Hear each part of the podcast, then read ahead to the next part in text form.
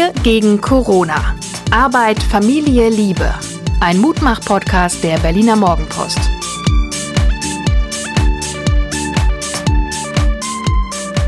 Hallo und herzlich willkommen zu Wir, dem Mutmacher-Podcast der Berliner Morgenpost. Ich muss mich selber geißeln. Mein Name ist Hajo Schumacher, das schon mal vorweg, damit ihr wisst, wer sich geißelt. Ich habe dummerweise ein Viertel unseres äh, Wochenend-Podcastes mit einem falschen Mikro aufgenommen. Der klingt also ein bisschen komisch und fängt jetzt gleich an.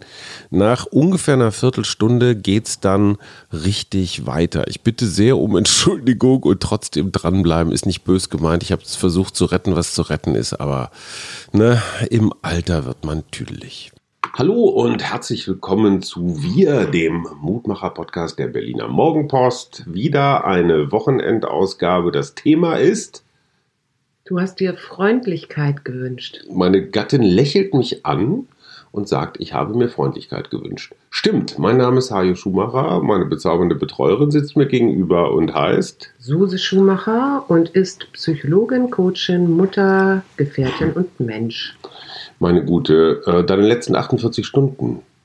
Meine letzten acht waren es wirklich nur 48 Stunden. Also viele. Auf jeden Fall, meine letzten Stunden waren geschmückt durch einen Mini-Urlaub. Und zwar hatte ich mir ja gewünscht, den Berliner Jakobsweg äh, zu laufen. Das haben wir jetzt noch nicht in voller Länge getan, aber wir sind im Buch gestartet, im Norden von Berlin, und sind bis Pankow gelaufen, zum größten Teil an der Panke entlang, was ich nicht wusste, was so erst so ein ganz kleines na, Flüsschen stimmt gar nicht, so Bach ist und dann ein bisschen größer wird. So richtig reißend wird es nicht. Nee, so richtig reißend wird es nicht, aber es ist spannend, mal so rauszufahren aus Berlin und dann äh, wieder reinzulaufen. Dann sind wir stundenlang durch so eine Schrebergartenkolonie und ich gucke ja immer so gerne in Gärten und schaue, was da so wächst und gedeiht und ähm, was die Menschen da so treiben, ob sie nun Gartenzwerge haben oder Rosenhecken oder äh, Vögel, Vogelhäuschen.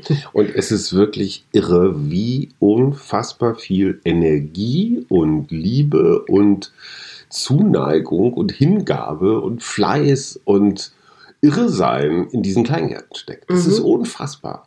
Also es ist, ein, ist kein, jetzt kein Geschmacksurteil. Das heißt nicht, dass ich das alles toll finde, was die Menschen da machen. Aber ich glaube, die kleinen Gärten sind geschmückter oder akkurater als, als die Wohnungen, oder? Ja, das sieht manchmal so aus. Meistens sind sie ja dann auch noch, sind es ja richtige Schrebergärten. Und Schrebergärten ist ja irgendein Pfarrer, glaube ich, gewesen in Leipzig, der das irgendwann erfunden hat. Also tatsächlich auch als Naherholung, aber eben 1800, weiß ich nicht. Mhm. Gleichzeitig hat es dann ab und zu auch die Versorgung der Menschen abgedeckt, weil du ja angehalten warst, in einem Schrebergarten auch Essbares anzupflanzen. Also bestimmter also Prozentsatz nicht nur Blumen, ne? Nicht Bestimmter nur Prozentsatz musste für ja, ich glaub, Obst das und Gemüse. Sogar immer noch so heutzutage. Ich, ich meine auch, ich habe allerdings den Eindruck, dass sich nicht mehr jeder an diese kleinen Garten- oder Schrebergartenregeln hält. Nee, Weil manche dieser Lauben sind Villen. Ja. Also wirklich große befestigte Häuser. Ja, die haben Parkplätze, Carports, weiß der Geier was alles. Es gibt ja und jetzt gerade so eine, so eine Überlegung, ob man kleinen Gärten nicht mhm. kleiner macht. Also ob ja, man damit mehr Menschen was davon haben. Was denkst du darüber? Wenn ich richtig informiert bin, gibt es irgendwie 70.000 solcher Kleingärten in Berlin. 70.000 waren es nicht mehr. Okay, also auf jeden Fall deutlich viele. weniger als 3, ich weiß nicht was, 6 Millionen Einwohner. Und es ist natürlich ein absolutes Privileg, wenn du sehr stadtnah so ein richtig großes Grundstück hast, wo du mit Kindern, aber auch alleine so rumpuddeln kannst. Das ist ja in der Regel auch gepachtet, es ist ja nicht dein eigener und, Grund und Boden. Und vor allem ist es ja bezahlbar. Ne? Also mhm. die Idee des Kleingartens ist ja kleine, kleines Portemonnaie, kleiner Kleine Garten. Miete, ja. Und jetzt sind die Warteschlangen natürlich gerade in Corona-Zeiten, Urlaub in Deutschland und so, irre lang. Ja. Und der Berliner Senat hat jetzt prüft jetzt eine Idee, dass man Parzellen halbieren kann. Mhm. Das ist eine, ein echter Charaktertest für die Besitzenden, ja. weil man eben so die Hälfte hergeben von dem, was du Jahre, Jahrzehnte lang da irgendwie Quadratmillimeterweise gejätet hast. Das und dann noch an jemanden, den du vielleicht gar nicht kennst. Du kriegst neue Nachbarn. Das ist natürlich so für das, für das Deutsche im Deutschen ganz schön schwierig, oder? Würdest, also ja. klar würdest du das machen, weil du so ein guter Mensch bist. Ja, und du? Mmh Ich hätte zumindest gerne irgendwie ein Mitspracherecht, also wo ich teile oder wie ich teile oder mhm. dass man vielleicht auch bestimmte Dinge gemeinsam nutzen kann. Ich meine, wir kennen das ja, wir haben ja auch eine Laube. Ja. Und was mich ja immer wahnsinnig macht, ist, dass wir einfach 95 Prozent der Zeit des Jahres eben nicht da sind. Mhm. Ne? Arbeitstage oder ne, Podcast oder weiß der Geier was. Und du sagst immer, ach, das ist unsers und so, das ist auch naja, ein bisschen so ganz privat. unseres ist das ja nicht. Nein, also unser großer Sohn nutzt das auch und dann haben wir noch einen Freund, der das nutzt. Also genau, und das ist so mein, mein Ansatz dabei, lass es uns öffnen. Teilen. Aber, ich glaube ja, du hast völlig recht, es läuft am Ende des Tages, also all das, was hier auf der Welt passiert, auf Teilen und auf Wir hinaus. Im kleinen Schrebergarten ist im Prinzip die ganze Welt zu sehen. Ne? Weil am Ende müssen wir auch mit, vielleicht mit Afrika teilen oder mit Rumänien teilen. Ähm, jetzt nicht die Schrebergärten, aber dann vielleicht doch so ein bisschen vom, vom Wohlstand. Mhm. Ja, warum Freundlichkeit? Ach nee, meine 48 Stunden machen wir erst noch. Ja. Meine 48 Stunden waren auch gekrönt durch diesen kleinen Ausflug, den wir gemacht haben. Aber jetzt mal wirklich, wir sind nicht den Jakobsweg. Das klingt jetzt so dramatisch. Du hast ein, behauptet, der läuft da lang. Ja, aber das ist ein Teil des Fernwanderwegs Stettin-Berlin. Also das ist jetzt, der ist noch nicht mal selbst ausgeschildert. Ich glaube, diese Jakobswegsgesellschaft, so ganz fromme, die, die gibt es schon lange, aber die haben jetzt ihre Muschelsymbole noch nicht überall ange, angebracht. Aber die Idee war ja eine andere. Wir gucken uns einfach mal eine andere Gegend an. Genau. Und zwar nicht nur nach so super Schönheitskriterien, weil man muss auch dazu sagen, die Panke ist da, wo wir angefangen haben, eher so ein Abwasserkanal, also mhm. so, so eine Berliner Emscher oder so. Und weißt du noch, da, hatte, platschte es auf einmal und wir dachten, da badet doch nicht jemand. Das müssen Selbstmörder sein, das war ein Hund. Das war ein Hund. Die Der Frau warf, sich aber auch. Die, naja, die Frau warf immer Leckerlis ins Wasser und das arme Viech musste da hinterher. Ach, Leckerlis, dachte ja, klar. Stock. Nein, nein, nein, das waren diese kleinen. Und dann, während wir nicht am Abwasserkanal lang gelaufen sind, sind wir neben der Autobahn lang gelaufen, dem Autobahnzubringer der Pankow. Und was ich auch sehr abenteuerlich fand, wir sind zweimal unter der Autobahn ähm, lang balanciert auf einem sehr schmalen und auch abschüssigen Betonsockel. Also es war kein Weg. Ne? Nö, und einmal sind wir über eine Baustelle drüber. Ja. Und habe ich wieder gesagt, das ist Berlin. Ja, der Zaun sieht sehr geschlossen aus, überall verschraubt und so. Aber du weißt genau, in jedem Berliner Zaun ist irgendwo eine Lücke, wo sich so der Normalverkehr seinen Weg gebahnt hat. So auch da. Mhm. Äh, und es war, es waren Abenteuerferien. Mhm. Nun sag doch mal, du hast dir ja heute Freundlichkeit als Monothema mhm. gewünscht. Mhm. Erklär mir doch mal, wie du darauf gekommen bist. Was, was hat dich an dem Thema so begeistert? Dazu muss ich ein bisschen privat werden. Wir haben uns irgendwann Mitte der Woche haben wir uns mal in die Wolle gekriegt. Mhm. Und da habe ich in meiner, in einem Anfall von Weisheit ganz kurz gesagt, ja, guck doch mal, wie wir streiten ich stehe jetzt hier im Türrahmen, so mit einem halben Fuß schon raus aus dem Zimmer und doziere irgendwas vor mich hin. Mhm. Und du lagst auf deinem Bett und warst so in dich gekehrt und auch nicht besonders. Schmollend. Genau, schmollend, auch nicht einladend. Und da habe ich mich einfach nur zu dir aufs Bett gesetzt und meinen Arm auf deinen gelegt mhm. und habe gesagt: guck mal, wie ist denn die Situation jetzt? Wir können über genau dasselbe Thema reden. Mhm. Nur sind wir jetzt wirklich zugewandt. Ja. Du guckst nicht zur Hälfte der Zeit in dein Buch und ich habe nicht schon die Türklinke in der Hand, sondern wir nehmen uns die Zeit, das, worüber wir zu reden haben, jetzt dann auch zu Ende zu reden. Da habe ich diesen unfassbar weisen Satz gesagt. Wir haben in jeder Sekunde die Möglichkeit zu entscheiden, ob ja. wir im Türrahmen stehen mhm. und die Türklinke in der Hand haben oder ob wir uns zu dem Betreffenden, das ist völlig egal, ob das Partner, Kind, Familienmitglied, Vorgesetzter, Untergeordneter, was auch immer ist, äh, aber schaffe eine Gesprächsatmosphäre mhm. und zeige, dass du das Problem, was es da gibt, Probleme gibt es immer, dass du es lösen möchtest. Mhm. Und dieser Satz, der geht mir selbst nicht mehr aus dem Kopf. Ich bin ganz gerührt von mir.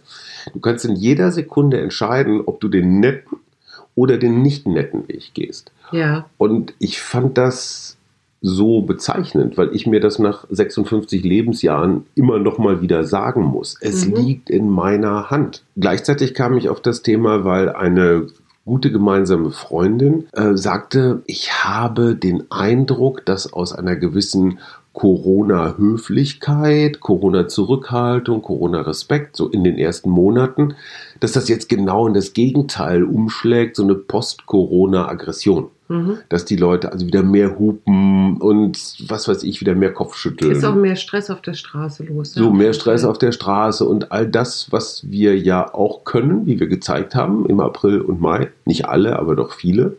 Das ist jetzt schon wieder so weg. Mhm. Und deswegen auch gerade, weil wir jetzt vielleicht in den Dichtestress Deutschland äh, macht Urlaub in Deutschland reinrasseln. Also wir werden vielleicht mehr Schlange stehen, mehr Stau stehen, vielleicht nur für bestimmte Intervalle ins Strandbad kommen. Ja. Es ist Freundlichkeit gefragt. Ja. Und der dritte Grund, den sage ich dir auch noch, ich habe mit Katrin Hinrichs diese Woche eine Folge unseres Sex-Podcasts für Erwachsene aufgenommen. Meine Frau hat kein Problem damit und äh, Katrin Hinrichs ist Sexualtherapeutin in Hamburg. Und Katrin sagte, ähm, ich weiß gar nicht mehr, um was es ganz genau ging, sie sagte, was total unterschätzt wird von Menschen. Alle gehen ins Fitnessstudio, Sixpack, lassen sich die Brüste aufpumpen, die Lippen aufspritzen, die Haare implantieren, ja. weil die Menschen glauben, dass so Äußerlichkeiten richtig gut ankommen bei der Balz. Und was kommt wirklich gut an? Höflichkeit, Banieren, Freundlichkeit, mhm. ein bisschen Zurückhaltung, also gutes Benehmen, aber vielleicht auch so Herzens, herzenstiefes Benehmen. Mhm. Und deswegen dachte ich mir, hey, ist mir dreimal Freundlichkeit begegnet diese Woche. Mhm. Das ist ein Thema. Ja, es ist auf jeden Fall ja auch eine Charakterstärke. Also in der positiven Psychologie schauen wir ja immer ressourcenorientiert und eben auch stärkenorientiert. Und Freundlichkeit äh, wird da definiert. Ich lese das mal vor. Freundliche Menschen helfen anderen und sorgen für sie. Sie tun anderen gern einen Gefallen, sind nett, großzügig und hilfsbereit. Das freundliche Verhalten kann sich kontextbezogen in ganz unterschiedlicher Weise zeigen. Zentral ist immer die Wertschätzung anderer Menschen gegenüber. Mhm. Und da wäre eben halt das Gegenteil von Freundlichkeit, wäre dann egoistisch, selbstbezogen oder kleinlich. so, ich, mh, da sind wir bei einem ganz ja. interessanten Punkt. Ähm, die Typen, die uns gerade richtig auf den Senkel gehen. Ich spreche jetzt einfach mal für uns alle. Ja, Zum Beispiel Tönnies. Donald Trump, ja, oder Tönnies. Die beiden sind für mich genau das, was du gerade beschrieben hast. Nämlich. Mhm. Egoistisch, selbstbezogen und kleinlich. Genau. Mhm. Und kleinlich heißt zum Beispiel, dass ich über Sub-Sub-Sub-Unternehmer meinen Angestellten, die gar nicht meine Angestellten sind, irgendwelche Hungerlöhne bezahle. Und das ist das Interessante bei so vielen Menschen steht wirklich das Geld an alleroberster Stelle. Mhm. Ne? Also Milliardär sein. Tönnies ist Milliardär, wenn mich nicht alles täuscht. Trump behauptet, Milliardär zu sein. Also das ist so ein komischer Wettlauf von Menschen. Wer hat das fetteste Konto? Ja. Und ich verstehe überhaupt nicht, wie einen das so beseelen kann. Also du musst ja total im Tunnel sein. Ja. Das ist ja so ein Dagobert Duck Tunnel. Äh, Tunnel. Ich erzähle dir, mal, erzähl dir mal eine interessante Studie oder ein, ne? Ja. in einem Drive-In in einem äh, im kanadischen Manitoba hat jemand eine Rechnung von seinem Hintermann bezahlt in so einem, ähm, mhm. was weiß ich, Fastfood-Ding, ja. Mhm. Und der Beschenkte hat sich dann so sehr gefreut, dass er das Gleiche gemacht hat wie sein Vorgänger. Mhm. Das heißt, er hat den, von dem Hintermann auch die Rechnung bezahlt. Mhm. Und das hat immerhin zwei, gab es eine Kette von 226 Leuten, die das gemacht haben. Ach komm. Das heißt, Freundlichkeit ist auch ansteckend. Mhm. Ja? Und das ist etwas, was du wirklich oder was ich wirklich auch gerade im äh, Alltag viel beobachte, weil ich das ja richtig übe. Weil das eine ist, wenn du mit einem freundlichen Gesichtsausdruck, und das heißt ja immer, ich ziehe meine Lippen so ein bisschen nach oben, mhm. damit verändere ich schon meine Körper. Ähm, Spannung. Nee, nicht meine, ja, die vielleicht auch im Gesicht, aber meine Körperchemie verändere ich dadurch auch. Mhm. Es werden bestimmte Hormone ausgeschüttet durch, die nur durch die Mundwinkel. Durch ja, genau. Ach komm. Gleichzeitig ist Freundlichkeit eben auch ansteckend. Das heißt, ich habe das heute zum Beispiel bei unserem Mini-Spaziergang die ganze Zeit gemacht. Ich bin jedem, dem wir begegnet sind, dem habe ich in die Augen geguckt und ihn angelächelt. Und die oh, meisten oh, Menschen. So, und hier geht's weiter in hoffentlich hörbar besserer Tonqualität. Entschuldigung, Schatz, ich hatte dich unterbrochen mit meinen technischen Problemen. Ja, ich habe heute während unseres kleinen Mini-Urlaubs beim Spazierengehen das auch wieder praktiziert, indem ich alle Menschen, die mir begegnet sind, freundlich angeschaut habe. Und das, was dann passiert, ist, dass viele dann auch freundlich zurückgucken. Ganz kurz, aber es ist ein Verunsicherungsmoment dabei. Ja, das mag Ich sein. habe den Eindruck, die Leute gucken erstmal so, so eine Millisekunde. Meint die das ernst? Will die mich Klar. verarschen? Ist die eine Trickdiebin oder irgendwie sowas? ja, Das was will die von mir? Genau, genau, was will die? Mhm. Und dann relativ schnell, ich habe das bei einem Typen, der bei dem dauerte diese, ich sag mal, Prüfphase relativ lange. Mhm, ich weiß auch, welchen du meinst. Da hörte man das Hirn so richtig so jede Schraube Klötern? genau klötern. Du hast recht. Was ich übrigens, was mir aufgefallen ist, weißt du, wie viele Radfahrer, die uns von hinten überholt haben, gesagt haben Danke. Danke, ja. Also es waren bestimmt drei Viertel. Mache ich übrigens auch immer. Ja, Also genau. wenn ich wenn ich Fußgänger, wenn ich da so dran vorbeisause. Und was man eben auch weiß aus Studien, bedeutet auch für denjenigen, der sie spendet, ja, also den, ja, den Spender, den Gebenden, äh, bedeutet das auch immer einen Kick und das macht am Ende glücklicher und gibt mehr Kraft. einer individuellen Freundlichkeit von dir setzt sich irgendwas fort, so Ja. wie in dieser Fast Food Drive-In, ich weiß nicht was Kette und vor allen Dingen kostet nichts. Ja. Und jetzt frage ich dich mal Folgendes. Äh, man hat eine andere Studie gemacht. Da haben, sollten Leute so ein Freundlichkeitstagebuch führen und jeden Tag eine Freundlichkeit, die sie getan haben, also was weiß ich, dem Nachbarn den Fahrstuhl aufgehalten oder die alte Dame von nebenan freundlich begrüßt oder geholfen, was hochgetragen. Äh, das sollten die also aufschreiben und eine zweite Gruppe, die sollte alles, was sie an einem Tag an Freundlichkeit äh, gegeben haben, einmal aufschreiben. Und was meinst du, wo waren dann stärkere äh, Effekte zu finden? Ich glaube, das kontinuierliche. Nee, ist genau andersrum. Echt? Ja. Oh. Es gibt größere Effekte, wenn du wirklich einen Batzen von verschiedenen freundlich, freundlichen Sachen gemacht hast. Mhm. Und das kannst du ja auch aufschreiben. Also du kannst ja jede kleine Freundlichkeit aufschreiben Mhm. und am Ende des Tages könntest du oder merken und am Ende des Tages mal zusammenzählen, wie viel das Ja, aber ist. jetzt mal ganz ehrlich, das ist, das ist eine große Schwäche bei euch Lebensberatern Ja. und Coaches und sonst was. Jedes Mal soll ich ein Tagebuch führen. Ja, ich meine, hey, Nein, ich musst du ja nicht, aber- so keins. Nein, ich meine einfach nur, das ist so ein, ich finde, ein Konzeptfehler des Bera- Lebensberatungsbusinesses. Nie wieder Tagebücher. Aber wahrscheinlich ist es dann auch haltbarer, wenn man es aufschreibt. Ich hatte ja den Test äh, Lächeln mit Maske. Mhm. Weil wenn du in Geschäften bist oder im öffentlichen Nahverkehr, was natürlich äh, absolute Freundlichkeitsherausforderungen sind, den Leuten mitzuteilen, dass du lächelst, obwohl du eine Maske ja über Mund und Nase hast. Also du selbst wenn du riesen Mundwinkel hast, sieht man die nicht. Das heißt, mit den Augen zu lächeln, das ist ja so eine Das mache ich immer und das mache ich am liebsten mit Kindern, weil die das am besten lesen können, interessanterweise. Und die Kassiererin im türkischen Supermarkt, wo ich, glaube ich, vorgestern eingekauft hat, schon eine ältere Dame sagte, ach, so ein hübscher, netter junger Mann flirtet mit mir. Da dachte ich mir, hey, guck mal, hat funktioniert. Ich vermute, sie meinte mich, also nicht den, den jungen, jungen Mann hinter hinter, mir. Aber weißt du, was mein Problem ist? Aus der Gegend und aus der Familie, aus der ich komme, war Freundlichkeit, also im Sinne einer urwüchsigen, natürlichen Freundlichkeit, nicht so angesagt. Also es ist so ein bisschen einsilbig. Ich will auch gar nicht sagen, dass der Umgang miteinander jetzt besonders rau oder, oder böse gar war, aber er war jetzt nicht super freundlich. Also ich habe einen großen Bruder, mit dem hatte ich immer einen sehr sportlichen Ton und ähm, sportlich im Sinne von jetzt nicht so freundlich und da wurde halt mehr so gefrotzelt und mal auch mal ein Spruch so rausgehauen und ich merke, Freundlichkeit ist auch was, was man lernen muss. Ja. Ich habe das als Kind nie gelernt. Also wie gesagt, Höflichkeit ja, ne, sag, sag dem, sag der Tante mal guten Tag, äh, gib mal die Hand, aber dieses mh, komischerweise fällt mir immer Italien ein. Ich will ja keine Stereotypen haben oder aber auch letztes Jahr in Montenegro die Menschen oder oder da überhaupt auf dem Balkan. Ich bin so viel Freundlichkeit begegnet. Ja. Ohne dass ich das Gefühl hatte, da will jetzt jemand ein Geschäft machen oder ich nutze zu irgendwas. Wie, wie kommt das? Gibt es unterschiedliche Freundlichkeitskulturen? das mag sein, das kann ich dir nicht beantworten. Ich weiß aber, dass zum Beispiel Freundlichkeit auch so eine Dimension ist, die mit Religiosität oder Spiritualität äh, zusammenhängt. Ja? Also dass ich, ich erinnere mich, ich komme ja eher aus so einem christlichen Haushalt, evangelisch, lutherisch und Aber die sind doch nicht freundlich. Doch, also das, ich habe das ganz früh, doch, ich habe das ganz früh gelernt tatsächlich auch oder auch beobachtet an meinen Eltern, die sich irgendwie engagiert haben in der Kirchengemeinde, ähm, dass man da so einen sehr freundlichen Umgang miteinander hatte und dass das auch dazugehörte, also dass das einfach auch ge, Oh, ich, geprägt ich, worden ist. Aber du bist da ja sowieso, was alles, was mit Kirche ist, ist ja Nein, nein, nein, so ein bisschen rotes Tuch. Das, das stimmt.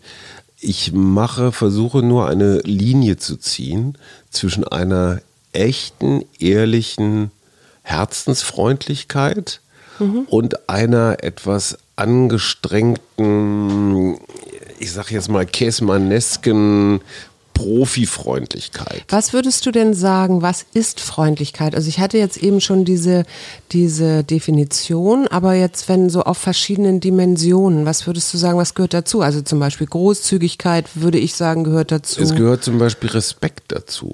Also ich kann oder beziehungsweise, wenn ich wirklich freundlich sein will zu jemandem anders, muss ich den erstmal so akzeptieren als vollwertig auf Augenhöhe. Sowas. Für mich gehört da noch Umhegen dazu oder Zuwendung zum Beispiel. Das ist das, was ich Mitgefühl. sagte mit unserem Streitbeispiel, dass man sich tatsächlich auch zu 100 Prozent auf den anderen einlässt. Mitgefühl, klar. Altruismus ja. auf eine Art, auch, auch Nettigkeit. Ja, aber also. inwieweit zum Beispiel muss es mir einigermaßen gut gehen? Also muss ich so in mir ruhen, muss ich so einigermaßen mit mir zufrieden sein? Weil wenn ich gierig bin, wenn ich gehetzt bin, wenn ich unkonzentriert bin, fällt es mir deutlich schwerer, freundlich zu sein. Ja, das stimmt. Das heißt, irgendwo muss ich in mir ruhen. Ich habe dazu was Hochinteressantes gefunden. Mhm. Ähm, Im Stern war offenbar eine Geschichte zum Thema, was macht eigentlich zufrieden? Also was sind Gründe für Zufriedenheit? Lebenszufriedenheit. Genau. Sinn ist zum Beispiel sowas. Und ein Leben sehr interessantes Ergebnis, je patriotischer die Menschen waren, desto zufriedener waren sie. Mhm. So, und das würde ich jetzt mal nicht als rechts oder jetzt Nee, sofort nee, als nee, das ist so- nationalistisch oder so rassistisch betrachten, sondern erstmal so, Ich denke da immer an Brauchtum, weißt du? Ja, aber der entscheidende Punkt ist ja, ich bin okay, du bist okay. Mhm. Also ich bin jetzt vom Stamm der Westfalen und du bist vom Stamm der Niedersachsen oder Schleswig-Holsteiner oder Dänen der oder was der, so wie auch immer. Mhm. Dann sage ich so, mein Stamm ist okay, aber dein Stamm ist auch okay. In dem Moment, wo ich sage, mein Stamm ist besser als deiner, geht die Keilerei los. Dann will ich dich irgendwann erobern oder versklaven oder weiß der Geier, irgendwie sowas. So, das heißt patriotisch, und das ist der große Unterschied zu nationalistisch, patriotisch will nicht wachsen. Nationalistisch heißt über alles. Ne? Und das ist jetzt die entscheidende Frage, wenn du weißt, dass die Menschen, deine Bürger, deine Wähler, deine Steuerzahler, je zufriedener sind, je patriotischer du vielleicht auch als Anführer bist, als Kanzlerin, als Bundespräsident, dann darfst du natürlich alles, was mit Patriotismus zu tun hat, nicht ganz außer Acht lassen. Und da sind wir ganz schnell bei Symbolen. Ne? Ja. Und das, das finde ich so dramatisch, dass es den Rechten gelungen ist, wieder gelungen ist, die schwarz-rot-goldene Flagge so, ich weiß auch nicht, so mit diesem Pesthauch des Braunen zu Das äh, habe ich besetzen. mit der, dieser Flagge gar nicht. Das habe ich immer mit diesem komischen Adler. ja, eher. das ist die alte Reichskriegsflagge, das Genau. sowieso. Dann aber, was wir 2006 hatten zu Zeiten des Sommermärchens, dass wir so einen, naja, diesen Fußballpatriotismus, ne? der ist natürlich auch umsonst, weil du bringst keine Opfer. Ne? Also das ist nicht dieser Kriegspatriotismus.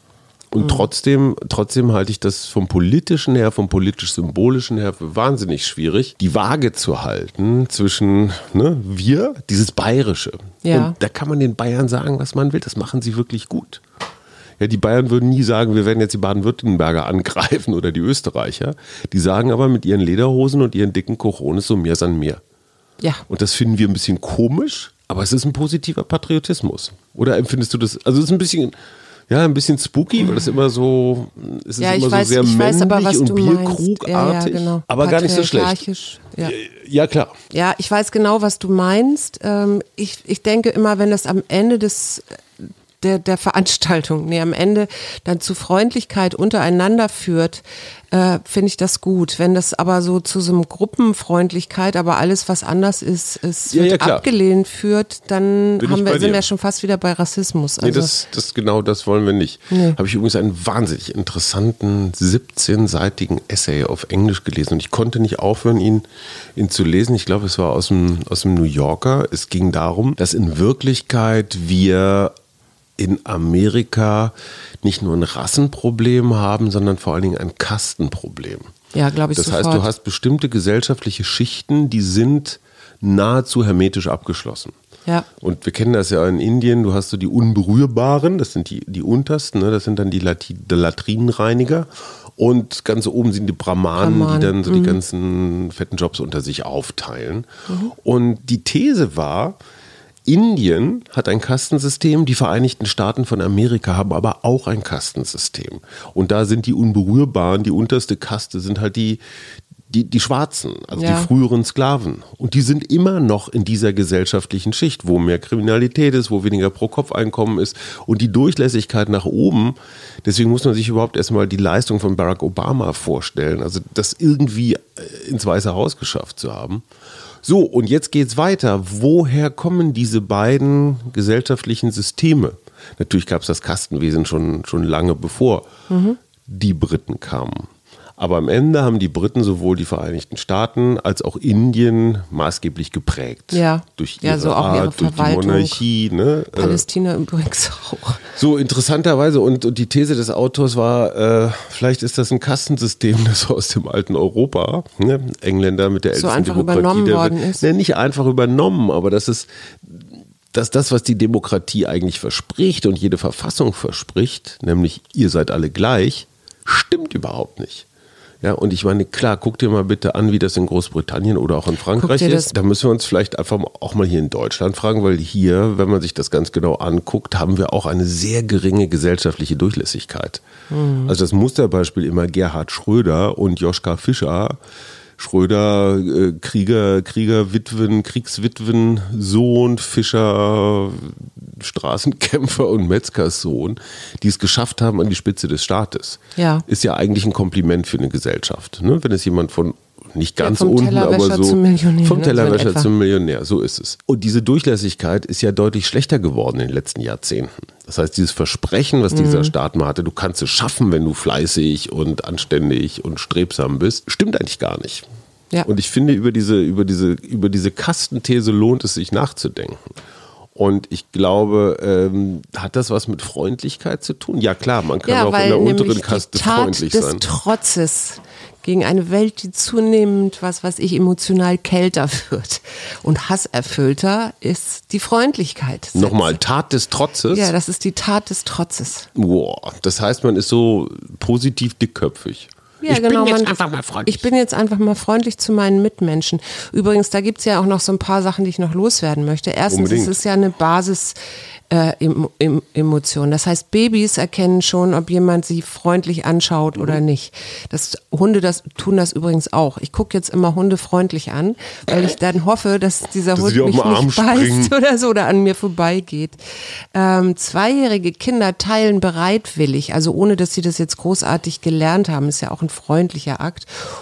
Bei den Fünfjährigen ist es aber so, dass die das schon bewusst einsetzen. Also die wissen genau, wie sie, wenn sie etwas möchten, wie sie dann ihre Freundlichkeit Mhm, einsetzen. bei Erwachsenen heißt es, wer ficken will, muss freundlich sein. Und Und, das- bei Kindern heißt es, wer Schokolade will, muss Genau, freundlich und das sein. kann man sogar in Hirnscans sehen. Und zwar ist dieses großzügige altruistische ist in einem anderen Gehirnzentrum Mhm. als dieses strategische, ne? also wo das Belohnungssystem auch angeht. Ah, okay. Wenn ich jetzt was Freundliches mache, kriege ich auch was Freundliches zurück. Das ist ja eher so, eine, so ein Deal-Ding, ne? so ein Deal-Ding, genau. Das erklärte mir übrigens interessanterweise neulich eine, eine Asiatin, mit der ich essen war. Ich hoffe, ich habe die Geschichte noch nicht erzählt. Es gibt zwei Sorten von Freundlichkeit in Asien, die man als Europäer oder Westler leicht verwechseln kann? verwechselt oder falsch einschätzt. Das eine ist so eine funktionale, so eine transaktionale Freundlichkeit. So, ich gebe dir was, du gibst mir was. Ne, Das ist eher so Backschisch, Seilschaft, so Aber wir unterscheiden sowas doch auch, oder nicht? Und das andere ist halt eine Freundschaft, die nichts erwartet. genau, Die einfach so freundlich ist, ohne im Hinterkopf zu haben, was kriege ich dafür. ja. Genau, Und- aber das, das unterscheiden wir doch auch. Ja, aber wir haben dafür keine unterschiedlichen Bezeichnungen, oder? Na, Altruismus, ist das keine Doch, stimmt. Altruismus. Und was ist das andere, wenn man was erwartet? Nettigkeit? Nett ist die kleine Schwester von Scheiße. Auf jeden Fall tut nett sein wirklich gut. Also es tut der Gesundheit auch gut. Es gibt eine Studie, da hat man Menschen mit hohem Blutdruck, denen hat man Geld gegeben und der einen Hälfte hat man gesagt, spende das und die anderen der anderen Hälfte behaltet das für euch. Und die Samaritergruppe, sage ich mal, also die, die das gespendet hat, da sank der Blutdruck. Hm. Wir kennen das Genauso- aber auch. wir genauso, haben uns das. wenn soziale Phobien äh, hat man mit so Menschen, die eine soziale Phobie hatten. Weißt du, was eine soziale Phobie ist? Wenn ich Angst vor Frauen habe. Ja, vom Menschen insgesamt. Mhm. Also wenn ich mich zurückziehe, es gibt diese japanische Form des Hikikomori. Das sind dann Leute, die sich wirklich komplett aus dem täglichen Leben die zurückziehen und zu Hause. Okay. nur noch zu Hause bleiben, auch häufig, also sind häufig Männer und über 30 äh, und wo die Familien, das gehört also in Japan zum äh, schlechten, zu einer schlechten, wie sagt man, zu einem schlechten Ton, wenn die Familie so einen in der Familie hat. Also wenn das ein Kind macht, der sich quasi nicht mehr beteiligt am Aber mal, alltäglichen ein Leben und nur noch zu Hause. Phänomen? Na, da gibt es eben dieses Wort dafür, ne? Also Aber überleg mal bitte, Hikikomori. einige, einige gerade junge Männer, die dann vor ihrem Rechner vor Fortnite oder World of Warcraft oder sowas einfach ihr Leben zubringen. Ich habe mal so einen getroffen, der sagte auch, ja klar, könnte ich jetzt eine Mit Ausbildung Pizza. machen. Ja, und der sitzt tatsächlich in der Dachkammer seiner Eltern in so einem kleinen Reihenhäuschen. Und äh, dann gucke ich mal auf seinen Zähler und dann steht da irgendwie 2500 Stunden gespielt. Mhm. Und 2500 Stunden sind 100 Tage. Wahnsinn. Also hun- hun- 104 Tage.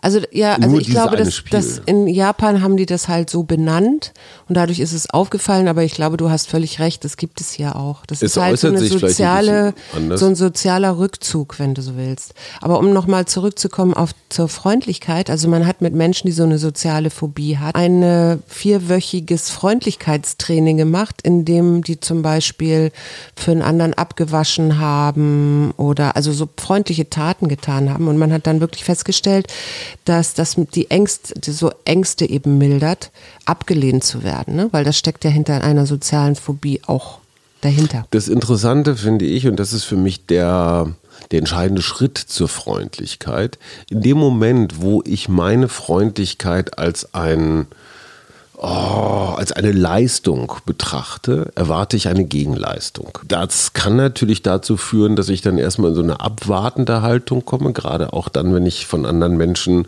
erstmal nicht nur das Positivste erwarte, sondern sie eher als Bedrohung einschätze und dann gucke ich erstmal so ein bisschen neutral bis muffelig und warte, ob der andere freundlich ist.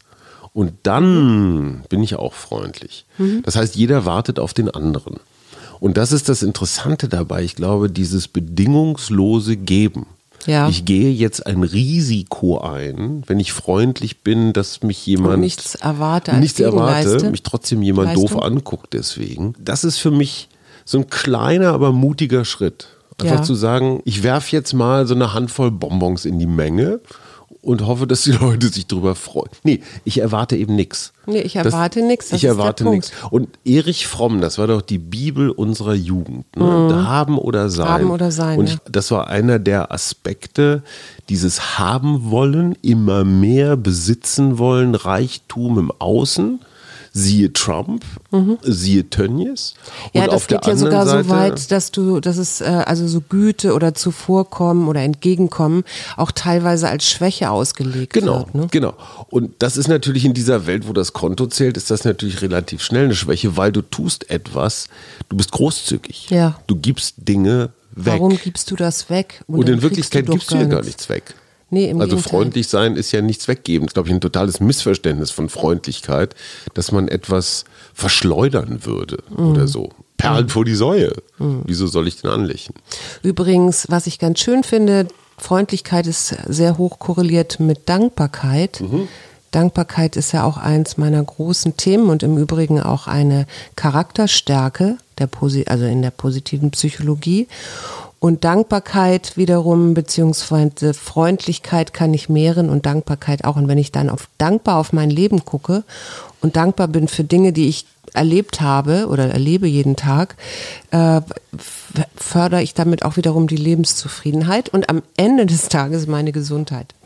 Da hätte ich gerne nochmal von dir als Coachin einen Hinweis. Wenn ich mit diesem ganzen Großzügigkeit, Dankbarkeits, Freundlichkeitsding bislang nicht so viel zu tun hatte, Ja. kann ich das lernen und wenn ja, wie? Naja, also wir- Freundlichkeit ist ja ganz einfach, indem ich mir wirklich jeden Tag bewusst vornehme, freundlich zu sein. Und das ist so wie mit allem, ähm, wenn ich etwas regelmäßig tue, dann trainiere ich meinen kleinen Gehirnmuskel da oben, weil das Gehirn Das ist ja heißt, du machst dir Muskel. irgendwo so einen inneren Post-it hin und da steht dann drauf Lächeln, so ein Smiley genau. überall. Genau, Okay. das hilft ja auch, wenn ich schlechte Laune habe. Das mache ich ja tatsächlich. Ich gehe dann äh, bewusst auf die Straße und obwohl ich eigentlich denke, "Ugh, ich bin ganz blöd drauf heute, grin, la, nee, grinse ich, aber ich gucke ich alle Leute freundlich an, bewusst.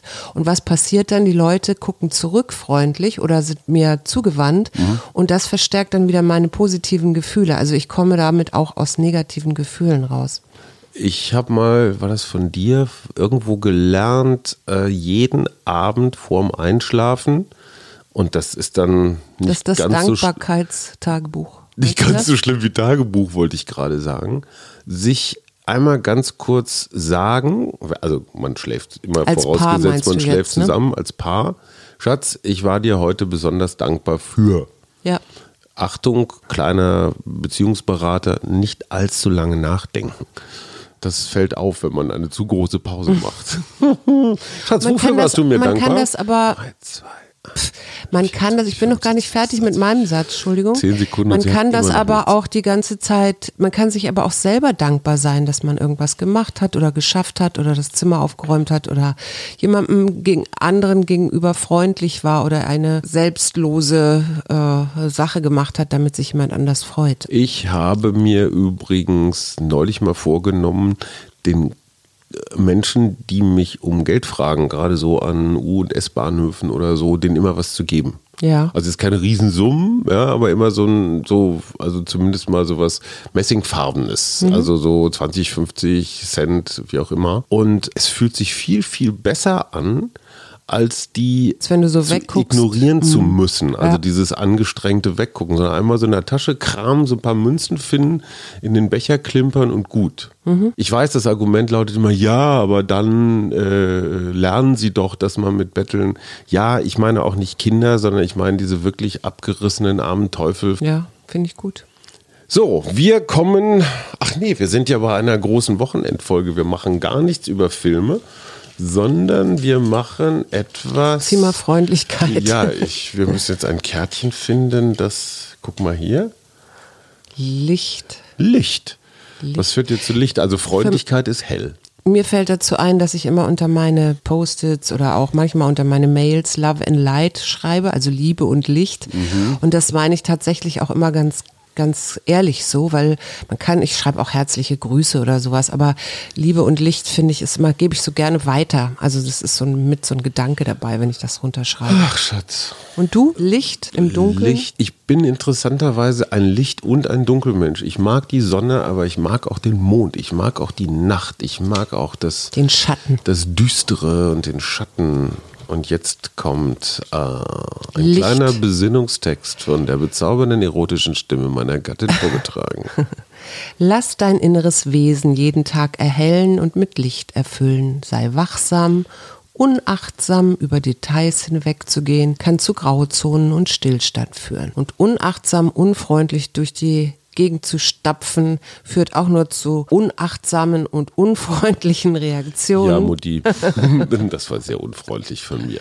Also Ja. Aufgabe für dieses Wochenende. Oder für die kommende Woche. nicht so viel. Erstmal lass uns, lass uns erstmal in Viertelstunden Intervallen. Guck mal, wie ich dich schon die ganze. Zeit anlache. Ja, ich weiß. Und gleich werde ich etwas für dich tun. Gut, ich, Ich gehe nämlich einkaufen. Ah, prima. Also, Vorhaben für das Wochenende an jeder Abzweigung, wo wir die Entscheidung haben, reagiere ich stinkig oder reagiere ich nett, einfach mal den netten Weg versuchen und gucken, was passiert. Und auch immer damit rechnen, dass es Menschen gibt, die können gerade in dem Moment gar nichts damit anfangen. Ja, dann muss man das einfach durchatmen. Den hüllen wir in eine watteweiche Wolke aus Licht. Wir wünschen ein wunderschönes Wochenende. Ein Bis schönes Wochenende und bald. auf bald. Tschüss. Tschüss. Wir gegen Corona. Arbeit, Familie, Liebe. Ein Mutmach-Podcast der Berliner Morgenpost.